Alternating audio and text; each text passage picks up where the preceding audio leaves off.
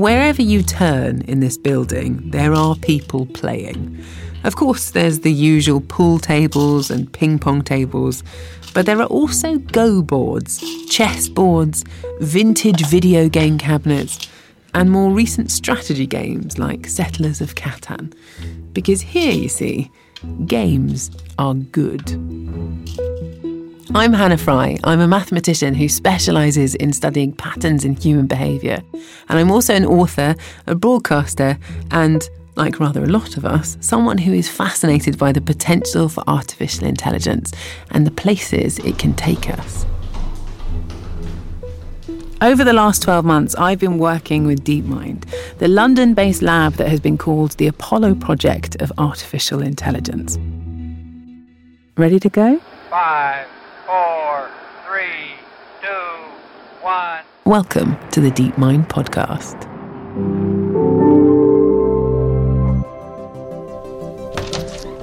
Hi. Open another door, and what do you know? There's a chess grandmaster pondering his latest move. In his early 20s, Matthew Sadler was one of Britain's all time greatest chess players. He was there at the heart of it all as a professional player when AI started moving in on human chess champions.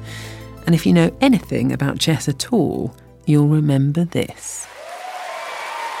A computer called Deep Blue has made chess history by defeating the world champion Garry Kasparov. This is the moment in 1997 when man was defeated by machine. It was the final game of six, and his opponent, one of the most powerful supercomputers in the world, seemed to have the upper hand. The game of chess, supposedly a true test of human intellect, will never be the same again.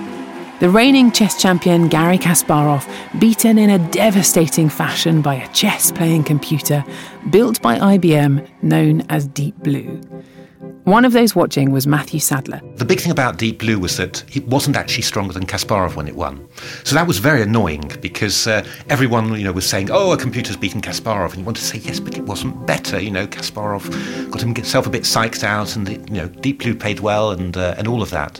And then at some stage, computers came along that were a lot stronger, and then you could start using them, and they started showing you stuff that uh, that you hadn't seen before. You know, incredibly complicated tactical sequences where you'd say that never works, and yet it does. And then at that moment, you sort of give it up. You sort of say, okay, they're better than me. And you start appreciating what they bring to the game.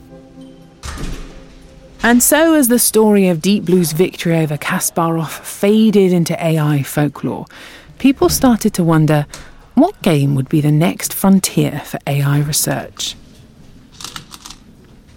The most ambitious had their eye on the ancient board game Go. This is not a game that responds to brute force calculation.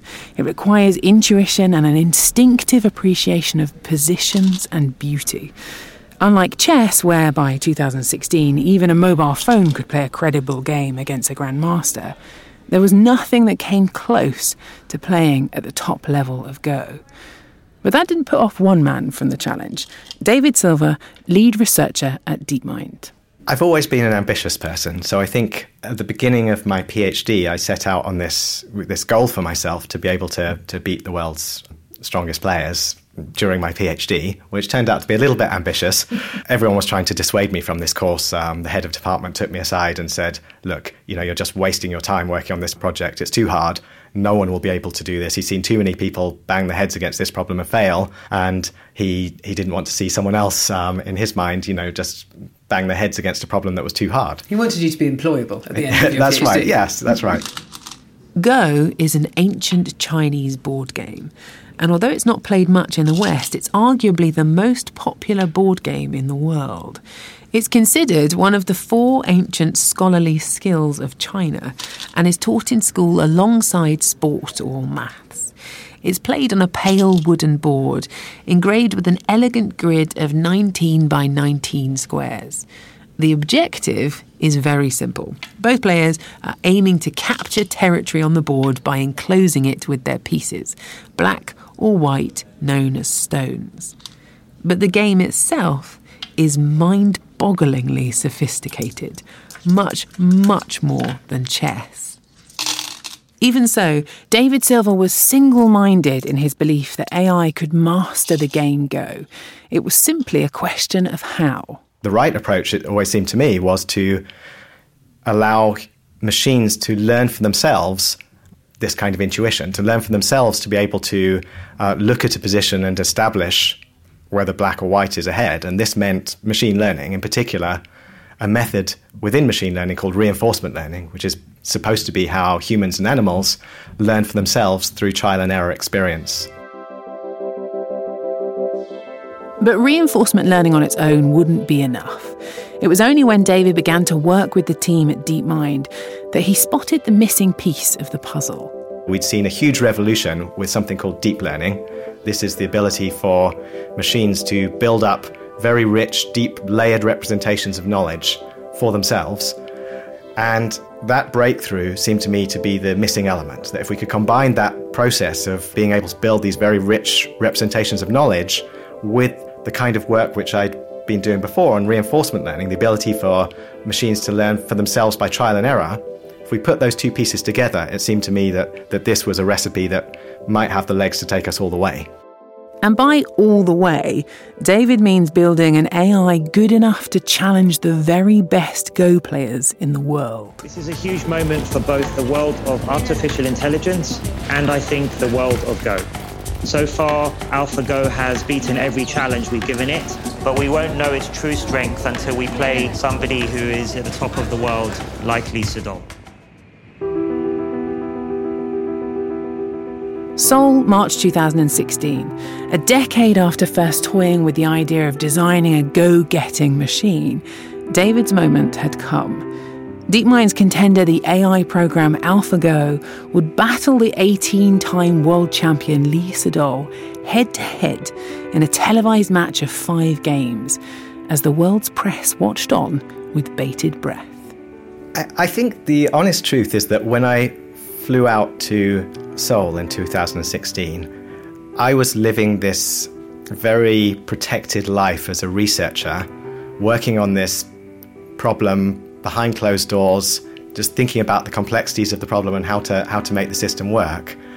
And it was only when I stepped off the plane and walked into this hotel room that was absolutely jam packed with reporters and everything going on that suddenly the penny dropped that this was a really big deal, that, that actually, you know, the consequences of this were far greater reaching than I'd ever imagined. There were something like 100 million people watching the match as it proceeded. There were something like 30,000 articles written about the match. When you arrived in Korea, did you believe that your, your algorithm would win? When we arrived in Korea, we actually got the team together and I asked the team to hold out a hand. We were playing five games, and I asked everyone to hold out a hand to say how many games of the five we thought we would win. And you know, many people made many different predictions. I actually predicted 4 1. David's prediction of 4 1 to AlphaGo was a clear expression of confidence. But once the match started, the doubt started creeping in. I feel I made the mistake of underestimating the quality of a real human world champion. When we were actually playing the match, I realized just how immensely versatile Lee Sedol was as a player in his ability to push AlphaGo to its limits, not just in one game, but then coming along again the next game and trying a very different strategy, and then the next game trying a different strategy, like pushing and probing for weaknesses all the way through. And we were pushing AlphaGo into regimes that we'd never tested actually. I don't know if you've ever watched a televised game of Go, but as a single stone is placed calmly onto the board, the commentators and the audience watching on react with the same ferocity of emotion and excitement as they would a football game. Even so, there was one moment during the first game where the response from the crowd really stood out. A moment where even Lee Sedol's expression fixed into a look of shock. His mouth fell open and his hand came up to his face. Everyone's expectation had been that Lee Sedol would eventually emerge triumphant. It was just a matter of time until AlphaGo made a mistake. The game, apparently to the human commentators, was still balanced. And at that point in time, AlphaGo made an extremely bold move. Quite nice to be here at the heart of the operation. David is backstage with Demis Hassabis, one of the founders of DeepMind, watching AlphaGo's every move. And their reaction is caught on camera. It's done it. It's gone in. We'll look, Oh, look at his face, look at his face. That is not a confident face. He's pretty uh, horrified by that. In Go terms, it invaded in something which appeared to be Lee Sedol's territory. And AlphaGo jumped right inside the region which seemed like it belonged to Lee Sedol and said, okay, you know, come and get me. And it was an audacious move, and you could judge by Lee Sedol's reaction that he, he wasn't expecting it. He was expecting perhaps a more timid, more computer like response. And the reality was that AlphaGo was using its intuition to judge that if it jumped in here, it couldn't compute all the way to the end all of these possible outcomes, but it, it had a sense that this would work out well for it. The first round was a convincing victory for AlphaGo. Roll on day two, round two, and AlphaGo had another surprise up its sleeve. In the second game, the human commentators were actually, I mean, the only word I can think of is gobsmacked in their reaction. 와 정말 정말 생각지도 못한. 예. That's a very that's a very surprising move. I thought I thought it was I thought it was a mistake. This was the now famous Move 37. AlphaGo had placed a stone on the fifth line, a move that no human player would even consider. There's these deeply built in beliefs about the game, and one of them is that in the game of Go, you can think of all these different lines upon which stones could be played. The first line is closest to the edge, the second line, the third line, the fourth line. And there's a rule in the game of Go, which is that when you approach uh, one of these stones with diagonally, it's called a shoulder hit, that you never ever do your shoulder hit above the fourth line. And this has just been so ingrained in, in Go knowledge because most of the time it's true. Like most of the time, this is a very useful, common sense piece of knowledge which helps Go players to exclude a vast range of very bad moves. But in this particular position, what AlphaGo realized was that playing on the fifth line and playing the shoulder hit on the fifth line actually just worked beautifully in the context of this position with all of its other stones in such a way that the outcome was really favorable. Because in the end uh, of that game, that stone ended up being instrumental, right? It kind of joined up to everything That's else. right. Yeah, that stone became so influential in the game, and it just worked, forming this big net that surrounded a vast swathe of territory in the centre. AlphaGo just wasn't playing in a mechanical way. It was breaking the norms and conventions of this ancient game. It was creating something, a pattern of playing that went way beyond the approaches that humans had ever considered. And it was doing so successfully. Move 37 would eventually seal victory for the machine. Looking back on the match, Lee Sedol spoke about how this very move shifted his entire view of the match. I thought AlphaGo was based on probability calculation, and it was merely a machine. But when I saw this move, I changed my mind. Surely AlphaGo was creative. This move was really creative and beautiful. Do you think that was the AI illustrating real creativity? I think we need to challenge ourselves to ask, you know, what is creativity? I think creativity should be defined as anything which takes us out of our expected patterns of behavior. And I think in, in that sense, it truly was creative. AlphaGo won the first three games, but the match wasn't over for Lee Sedol just yet. In the fourth game, he managed to come back fighting against his opponent. Lee Sedol was a true gentleman, and we couldn't have chosen anyone better to represent humankind for this match. He not only strove his utmost to the very end to play and devise all kinds of amazing counter strategies to, to AlphaGo, but he dealt with the immense pressure of having all of these people watch him in really a profoundly human way. He, he found it very hard, he was humble.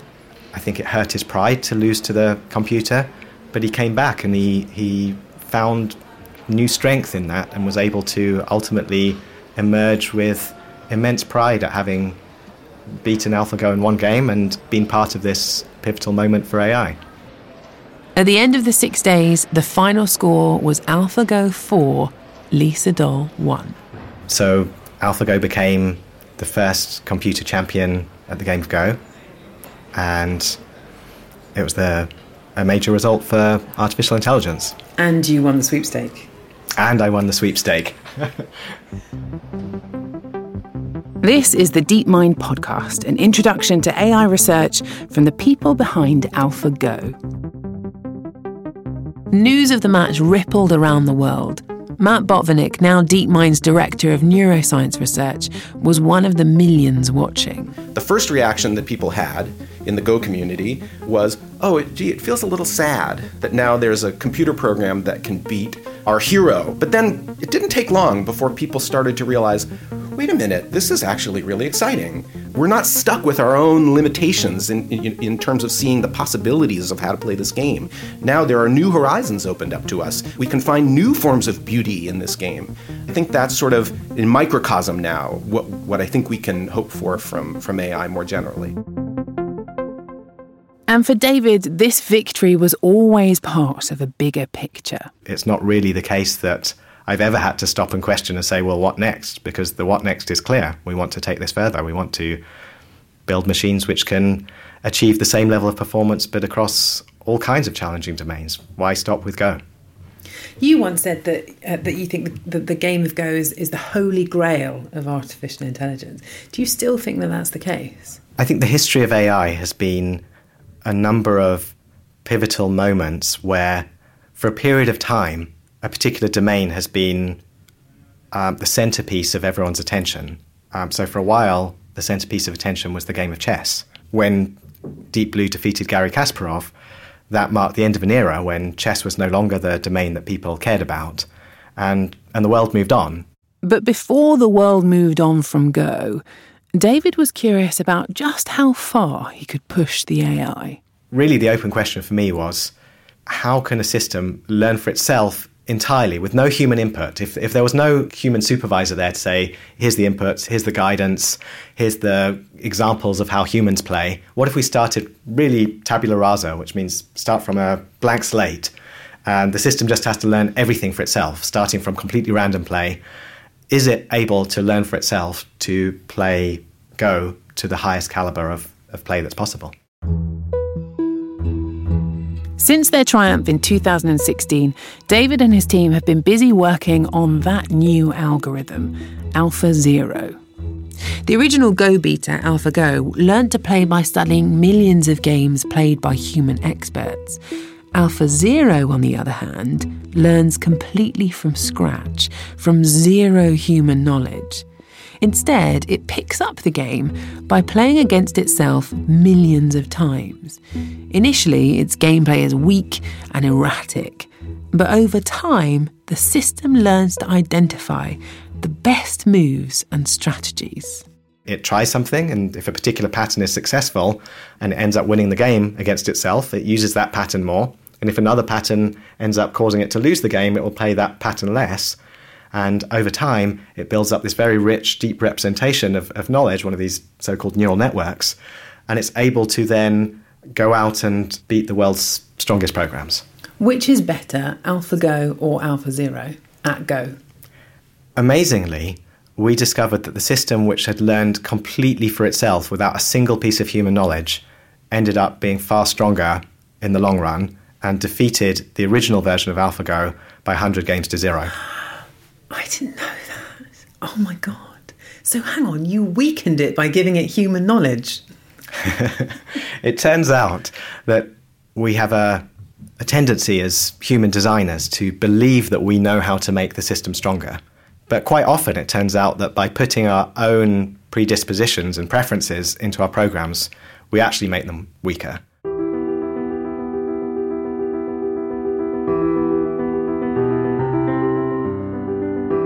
Without needing any human input, AlphaZero doesn't particularly care what game it's playing. As long as you can give it the rules, it's by no means limited to Go. By now, AlphaZero has taught itself from scratch how to master the Japanese game of shogi. It is currently the world's best shogi playing machine, despite there only being one human in the DeepMind building who knows how to play. And to come full circle, after only four hours of playing itself, AlphaZero mastered the game of chess to a superhuman level.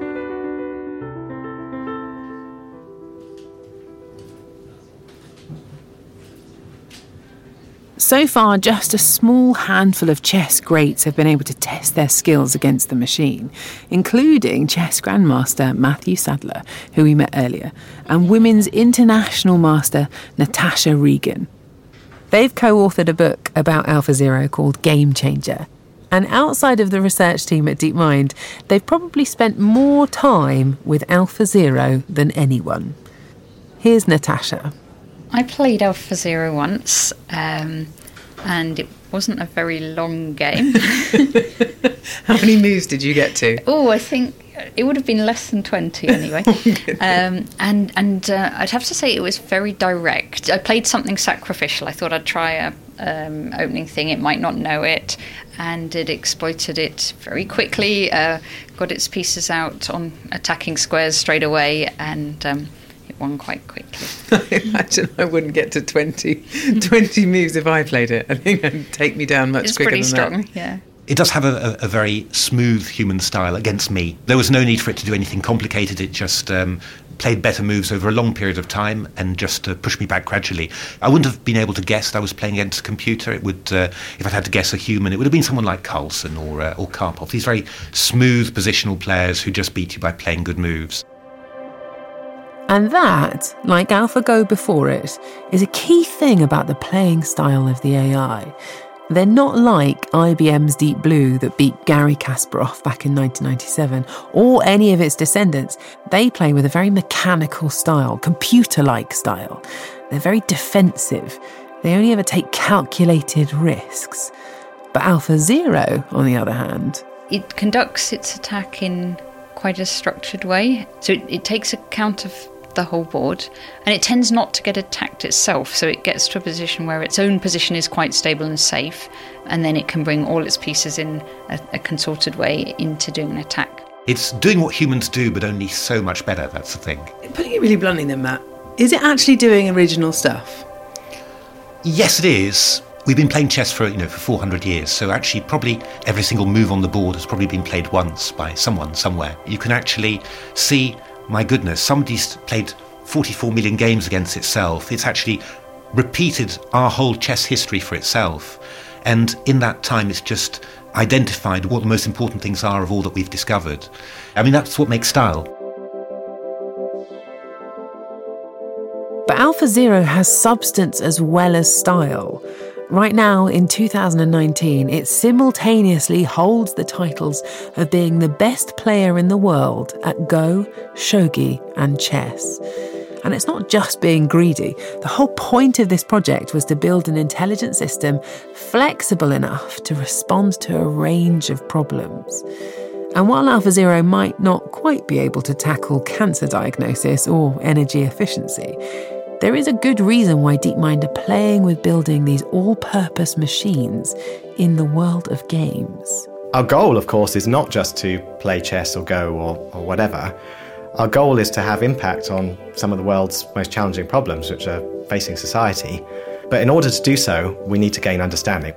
We need to really deeply understand these systems for ourselves first. And games provide the perfect testbed for doing so. Games are like the ultimate mini universe. You know all the rules, there's a clear winner at the end, you can look back at the end of the game and decide what went wrong. And if you lose, well, it doesn't matter, you can just start another round. The big problems, though, the ones we eventually want to tackle, they are quite a lot more complicated. The real world's a really messy place, and you end up with these amazingly complex things like human beings and how they interact with each other, and societies and companies, and all these amazing things which we've built up in our world. We need to be able to understand them to be able to have a hope to apply something like AlphaGo to, to make progress. In order to make progress, then, we need to be able to apply systems that can operate even when the rules are unknown. And that is a big remaining challenge which has not yet been addressed by AlphaGo or AlphaZero. If you want to know more about how games have been and continue to be used as a testbed in AI research, then head over to the show notes where you can also explore the world of AI research beyond DeepMind. And we'd welcome your feedback or your questions on any aspects of artificial intelligence that we're covering in this series. So if you want to join in the discussion or point us to stories or resources that you think other listeners would find helpful, then please let us know. You can message us on Twitter or you can email us podcast at deepmind.com.